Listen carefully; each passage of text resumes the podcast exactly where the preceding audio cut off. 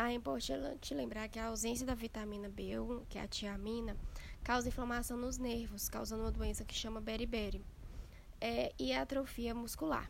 A falta de vitamina B3, ela causa uma, doença chamada pelagra.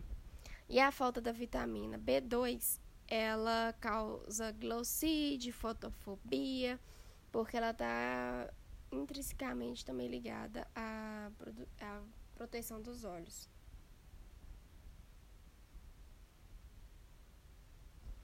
A vitamina A e a vitamina D, a vitamina A chamada retinol, o axerofitol e a vitamina D, é, elas são elas são ela, a gente consegue essas vitaminas através da alimentação com laranjas e, e outras frutas amareladas.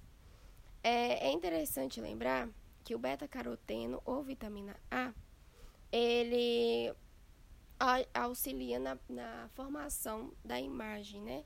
A formação da, do impulso nervoso que vai, é, que vai inferir essa, essa a formação da, da imagem no cérebro, ou seja, da formação da visão no nosso cérebro.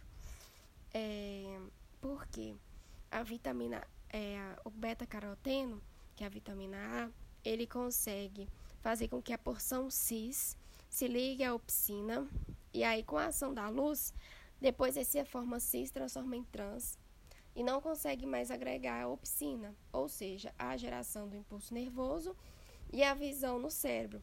É tanto que pessoas que não têm, por isso que quanto mais você não tem acesso à luz, mais prejudicada fica a sua visão, devido a essa, essa sistematização da ação da vitamina para a produção da, da, da, formação da imagem. É, a vitamina D, ou calciferol, ela geralmente ela é produzida na própria pele. A gente existem as provitaminas que são que são ingeridas, mas na, é, a vitamina D, a sua produção é na pele, com a ação do colesterol é, e a luz UVB forma-se vitamina D. Na infância, a falta de vitamina D ela gera o raquitismo, que são as, né, as pernas ficam mais tortinhas, e adulto a osteomelácia é, o que, que acontece? A gente não indica mais o banho de sol para crianças, porque pode, é, é, esses raios ultravioletas eles podem causar um câncer, né? Causar uma alteração na, forma, na, na conformidade celular e acabar causando câncer na criança. Então, hoje em dia, é, é indicada a ingestão oral para suplementação de vitamina D. É... É importante lembrar que a pele negra, ela evita raios ultravioletas, então, às vezes as pessoas negras podem ter uma propensão em uma queda na vitamina D.